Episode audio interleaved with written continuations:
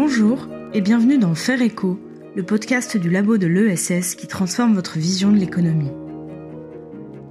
Le modèle agricole productiviste et exportateur favorise l'utilisation de machines agricoles surpuissantes et high-tech qui rendent l'agriculteur et l'agricultrice dépendants de l'ingénieur, du banquier, du numérique. Ces pratiques ont également un impact sur la destruction des communautés paysannes, l'environnement, l'aménagement du territoire, l'emploi rural, la santé et l'offre alimentaire. En somme, la logique techniciste et industrielle en agriculture affecte toute la société. Cette industrialisation produit de plus en plus, non pour répondre à un besoin, ni pour permettre à des personnes d'en vivre, mais pour fournir des matières premières en grande quantité et à bas prix aux filières industrielles. Elle n'engendre qu'une circulation planétaire de produits contrôlés par les multinationales de l'agroalimentaire et entraîne une concentration des exploitations agricoles et une prolétarisation des paysans et paysannes. Face à cela, l'agriculture paysanne propose des solutions. Elle permet à un maximum de paysans et paysannes répartis sur le territoire de vivre décemment de leur métier, en produisant sur une exploitation à taille humaine une alimentation saine et de qualité, accessible à tous et toutes, sans remettre en cause les ressources naturelles de demain. La démarche de l'agriculture paysanne est transversale. Elle repose sur l'interaction de plusieurs éléments, classés en six thèmes. Le travail avec la nature, la qualité, l'autonomie, la transmissibilité, le développement local et la répartition. L'agriculture paysanne, c'est la solution pour une meilleure sécurité et souveraineté alimentaire. Pour la mettre en place, il apparaît nécessaire de se détacher de l'agriculture industrialisée et par là même, réinterroger les usages dans nos modes de production. Alors, comment reprendre la terre aux machines et comment l'E S S œuvre pour une souveraineté technique dans l'agriculture ? Pour en savoir plus sur la souveraineté technique et alimentaire et les solutions proposées par l'agriculture paysanne, nous accueillons aujourd'hui Marie-Océane Fekeri, directrice de la coopérative L'Atelier Paysan. Marie-Océane Fekeri, bonjour. Bonjour. Je suis ravie de vous accueillir dans Faire éco, le podcast du Labo de l'E S S, et plus spécialement dans ce deuxième épisode de la série consacrée à l'agriculture et l'alimentation durable. Avec vous, nous partons sur le terrain, à Renage, en Isère, pour en savoir plus sur un modèle agricole plus durable et plus juste, l'agriculture paysanne. Alors pour commencer, je vous propose de vous présenter ainsi que votre parcours. Alors moi je suis vigneronne en installation en Bourgogne, euh, formatrice en C F A C F P P A au centre de formation pour apprentis et centre de promotion et professionnalisation agricole euh, de Beaune. Et depuis juin deux mille vingt-deux, directrice de l'Atelier Paysan. L'Atelier Paysan, fondé en deux mille neuf, que votre site qualifie de coopérative d'autoconstruction. Qu'est-ce que cela veut dire ? Alors effectivement, en deux mille neuf, euh, nous sommes coopérative d'autoconstruction. Euh, depuis, nous sommes ça et pas uniquement, donc on a abandonné ce terme. Euh, pour autant, euh, l'idée est euh, l'autonomie par l'appropriation des savoirs et des savoir-faire. Nous sommes aussi toujours une coopérative, mais nous ne faisons pas uniquement de l'autoconstruction. Nous faisons aussi de l'écriture, du plaidoyer et bien d'autres choses. On va proposer de la formation à l'appropriation de la technique de soudage, perçage, donc toute la technique autour de, de la métallerie. Pour pouvoir faire simplement nos outils, il faudra savoir manier une meuleuse, une perceuse à colonne et un poste à souder. Euh, on a aussi développé tout un travail autour du bois, puisqu'on on a une partie des gammes euh, que nous proposons notamment autour du bâti, qui sont des bâtis bois euh, montés à la tronçonneuse avec paille compressée. Et puis, euh, on a des formations courtes euh, telles qu'elles s'étaient proposées à l'origine, mais on se met aussi à proposer des formations de dix semaines et on a une, pro- une, une formation de dix mois qui est en cours de montage. Pour la formation de dix semaines, ce sont des formations autour de euh, l'installation avec les technologies paysannes, donc des technologies appropriables. Et la formation de dix mois que nous sommes en train de monter, c'est une formation pour être formateur, animateur en technologie paysanne. Le projet et la vision portée par votre initiative visent à reprendre la terre aux machines, titre de l'ouvrage publié par votre collectif l'année dernière aux éditions du Seuil. C'est une proposition qui va à contre-courant d'une tendance profonde et durable de l'agriculture à se mécaniser. Pourquoi cette prise de position ? Alors, c'est vrai que le titre peut être un petit peu trompeur, puisqu'on dit « reprendre la terre aux machines », donc on aurait tendance à imaginer une, une armée de paysans avec des fourches et des bêches. Euh, c'est pas exactement ça, puisqu'on reste quand même pour la mécanisation, euh, mais pour des mécanisations qu'on peut euh, s'approprier et euh, réparer ou euh, modifier soi-même. Donc des outils qu'on espère euh, plus simples, ou en tout cas plus adaptables, que ceux qu'on trouverait dans le commerce. Sur la base de ces constats, vous accompagnez les agriculteurs et agricultrices de votre coopérative à se réapproprier leurs outils de travail à travers des techniques plus simples et agiles, ce qu'on appelle des low-tech. Comment cet accompagnement permet-il de redonner du pouvoir, de l'autonomie et surtout des conditions de travail et de vie décentes à celles et ceux qui nous nourrissent ? Donc euh, à l'atelier, l'approche euh, effectivement euh, est une approche low-tech, euh, low-tech plutôt par euh, sa, la capacité à, à s'approprier en fait euh, l'outil. Et on aime à dire qu'on ne choisit pas une agriculture à laquelle on juxtapose un outil, mais plutôt euh, de pouvoir adapter notre outil à l'agriculture qu'on choisit de faire. Donc on est pour la réappropriation des systèmes de culture en soi, que ce soit des euh, modèles polycoles ou des tailles d'exploitation. Ça, ce n'est pas de notre ressort, mais on est là pour permettre à l'agriculteur ou à l'agricultrice euh, de euh, faire le choix de l'outil qui lui correspond, autant au niveau de l'usage qu'au niveau de l'ergonomie, et de le construire, donc le jour où il casse, d'être en capacité de le réparer. Quels sont les impacts euh, positifs sur la vie des agriculteurs et des agricultrices ? Un des, un des premiers bénéfices qu'on voit arriver, c'est euh, le fait de euh, faire collectif. D'abord faire collectif au cours de la formation, et puis aussi voir que c'est autour de l'outil qu'on va pouvoir euh, monter euh, un groupe, un groupe de travail au développement de l'outil ou un groupe d'usage.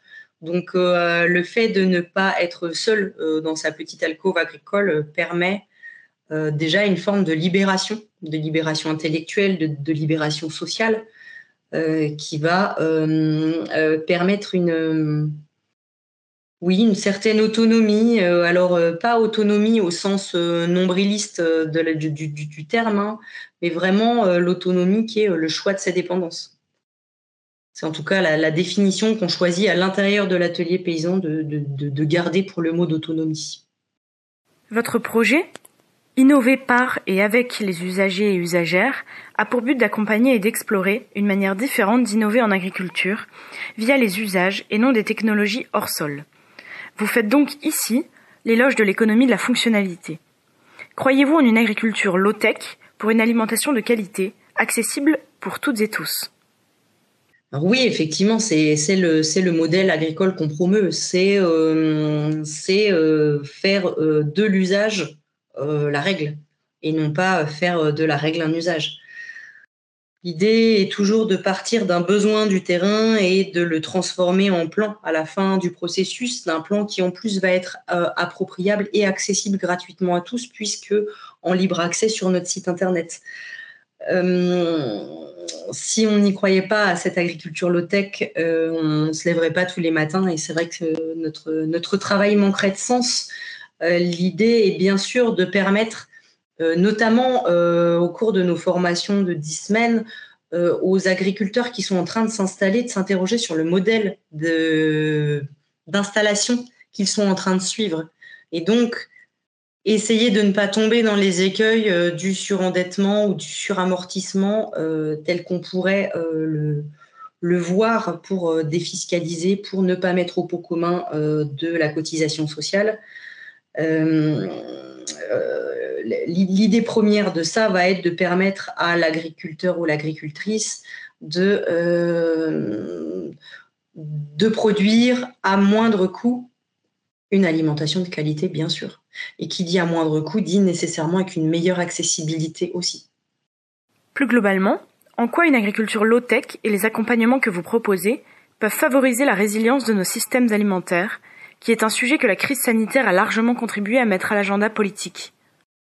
L'agriculture low-tech va permettre un équipement à moindre coût. Et si ce n'est pas un équipement, de toute façon, pour ce qui va être des frais d'entretien mécanique, puisque une machine, ça n'est pas que son achat et son usage, mais c'est aussi son entretien et le coût qu'elle va générer, coût tracteur, coût gasoil, coût euh, humain. Euh, et donc, ce coût, il est toujours répercuté sur le prix de vente. Euh, donc, euh, qui dit résilience alimentaire dit normalement un accès équitable à une nourriture de qualité pour tous. Et donc, euh, le fait de faire baisser, en tout cas par ce levier-là, les coûts de production devrait pouvoir permettre à tous et toutes un accès euh, équitable à une nourriture euh, correctement produite. En tout cas, à une nourriture produite avec un plus faible impact euh, écologique. Parce qu'il y a, il y a cet aspect aussi à garder en tête, c'est que nous, on produit des outils, des outils qui vont être tractés hein, par un tracteur, quoi qu'il en soit, on ne se départit pas de ça. Un tracteur d'ailleurs ou un cheval, puisqu'on a aussi une gamme en traction animale. Mais plus la machine est légère et euh, simple, et moins Euh, le tracteur utilisera de gasoil pour l'utiliser. Donc, on a aussi des systèmes qui vont être euh, plus euh, résilients, au, au moins au niveau des consommations énergétiques. Je l'ai dit, l'Atelier Paysan est une coopérative, plus précisément une S C I C, Société Coopérative d'Intérêt Collectif, et cela depuis deux mille quatorze. Elle compte aujourd'hui environ cent cinquante sociétaires. Qui sont-ils et en quoi ce nouveau statut juridique est un outil au service de votre projet ? Alors, pourquoi on passe de la structure associative qu'on a entre deux mille neuf et deux mille quatorze à la S I C ? C'est pour deux raisons majoritaires, je dirais, même si j'étais encore pas là à l'époque. J'ai cru comprendre que la forme associative posait des limites en, en, en, en question de modèle économique, dans le sens où euh, une comptabilité d'association est quand même particulière. Euh, nous, on rentrait dans une démarche où on, a, on avait de plus en plus d'achats-reventes de, de métal. Et donc, euh, le fait de devoir avoir une comptabilité où on ne peut pas faire le jeu de la récupération de la T V A euh, nous posait problème fiscalement, comptablement en fait. Et puis, euh, le fait d'être euh, une coopérative d'intérêt collectif, d'autant plus, euh, fait euh, quand même une forme de, de contrat, de contrat de fonctionnement, de contrat moral entre euh, les sociétaires et nous, la société et euh, l'Atelier Paysan. Et donc, euh, ce contrat, euh, on essaye de le respecter euh, le plus possible. On a des, des, des, des velléités d'équité salariale, puisque tous les salariés, quel que soit leur poste chez nous, ont le même salaire, euh, et ce n'est pas le SMIC. Euh, l'idée est, euh, nous sommes une entreprise de l'E S S aussi, donc euh, de l'économie sociale et solidaire. Euh, donc, euh, on est aussi dans ces démarches de euh, vouloir euh, euh, permettre euh, un accès équitable euh, à l'information et au savoir, euh, avec un modèle économique que, qu'on, qu'on espère être un petit peu plus vertueux. Deuxième point, c'est que euh, le passage en société euh, nous permet... Euh, ou ne nous permet pas de toucher les mêmes niveaux de subventions par l'État. C'est-à-dire que quand on est une association, on peut monter à quatre-vingts pour cent de subventions. Nous, on est une entreprise, donc on sera limité entre quarante et soixante pour cent en fonction de la démarche dans laquelle on se pose. Et euh, c'est, c'est un choix de notre part que d'être euh, plutôt dépendant de notre activité professionnelle que euh, des fonds euh, de l'État. Par ailleurs, votre modèle économique s'appuie sur une forme d'épargne solidaire, les cigales. Pouvez-vous nous expliquer ce que c'est et comment cela fonctionne ? Alors effectivement, on a, euh, en tout cas parmi les sociétaires, puisqu'on a euh, quatre euh, grands euh, collèges de sociétaires, donc dans les euh, organismes de soutien, nous avons les cigales qui sont en fait l'acronyme de Club d'investisseurs pour une gestion alternative et locale de l'épargne solidaire. Et donc, ils sont des personnes qui vont faire le choix de ne pas mettre leur épargne à la banque, mais de les mettre sur un fonds qui leur est commun pour aller porter un projet euh, local, en fait. Et c'est toujours cette démarche de, euh, d'implication d'une épargne citoyenne dans des projets qui sont dans des dynamiques locales, souvent plutôt à moyen terme, puisque ce sont des investissements qui sont souvent prévus pour une durée de cinq ans. Euh, L'idée est que la société puisse faire le choix de là où il va investir son argent, puisque, en tout cas chez nous, c'est, c'est de l'argent qui est posé mais qui n'est pas rémunéré.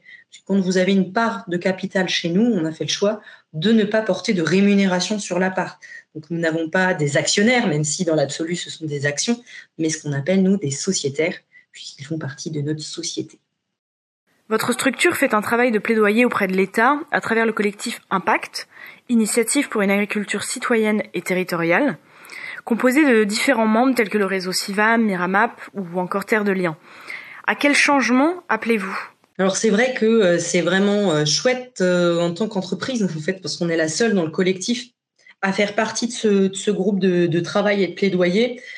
Et en ce moment, à Impact, on a plusieurs groupes de travail. On en a un qui est sur euh, la transmission en fait, des fermes, et donc avec notamment Terre de Liens en, en tête de proue, en tête de proue notamment du plaidoyer. Euh, nous avons un groupe de travail autour de l'alimentation, et donc là, on est beaucoup plus tourné sur euh, la qualité euh, de, euh, de la nourriture qui pourrait être euh, approvisionnée au local, et donc quelles sont les structures Euh, agricole que l'on peut mettre en face pour produire cette nourriture. Et on a un troisième euh, lieu de travail euh, collectif qui est autour du, euh, de la formation et du métier d'agriculteur. C'est euh, c'est quoi être agriculteur demain et quelle est la forme qu'on aimerait que la formation prenne pour former euh, ces, euh, ces paysans de demain. Donc on, on, on travaille collectivement à un changement du modèle alimentaire et agricole en fait, sous toutes ses formes. Impact, c'est un peu particulier parce qu'on a la structure nationale ou haut nationale, ce sont forcément des, euh, des, des, des gestionnaires des structures qui sont à la tête d'Impact national. Euh, donc, on a deux représentants par structure qui siègent en conseil d'administration. Après, il y a les impacts territoriaux, parce qu'il y a des groupes locaux, entre guillemets, qui se sont montés et qui, du coup, vont beaucoup dépendre de euh, qui est sur le territoire et quel est le degré d'activité sur le territoire. Et puis, euh, on a, les, on a des, des salariés aussi, des structures qui viennent travailler dans les groupes de travail. Mais souvent, la parole, elle est portée par les, euh, par les, les, les, les, les membres des directions des, des structures composant Impact. D'accord. Vous évoquiez dans vos missions l'importance de la bataille culturelle à travers l'éducation populaire. C'est un terme qui résonne beaucoup chez nous et que Sibille, présidente du Labo de l'E S S, appelle de ses vœux. Comment menez-vous cette bataille ? Eh bien, on a, on a un salarié qui est un très, très, très, très bon animateur et euh, qui vient de l'Éduc Pop et qui nous forme tous, en fait. C'est, euh, il n'est pas rare, même dans nos discussions informelles, qu'on passe sur euh, le euh, trépied de la transformation sociale, par exemple, ou euh, tous ces concepts-là et où, en fait, on va... Euh, même dans les formations pour les agriculteurs ou les formations à la soudure, faire attention à la façon, à la forme qu'on met à l'animation du groupe de travail et à toujours essayer d'aller chercher de l'ordre de la, de la coéducation, si je peux, si je peux utiliser ce terme. C'est très important pour nous de rester là-dedans et de ne pas faire un simulacre d'Éduc Pop comme on peut certaines fois le, le croiser, mais bien être dans, dans de la, dans de l'horizontalité pour les partages. Je vous remercie Marie-Océane Fekeri pour cette entrevue. Pour retrouver les projets de l'Atelier Paysan, vous pouvez consulter leur site internet sur w w w point l'atelier paysan point org. Pour en savoir plus sur la précarité alimentaire et plus largement sur l'agriculture et l'alimentation durable, consultez les études du Labo de l'E S S sur w w w point le labo tiret e s s point org. À bientôt.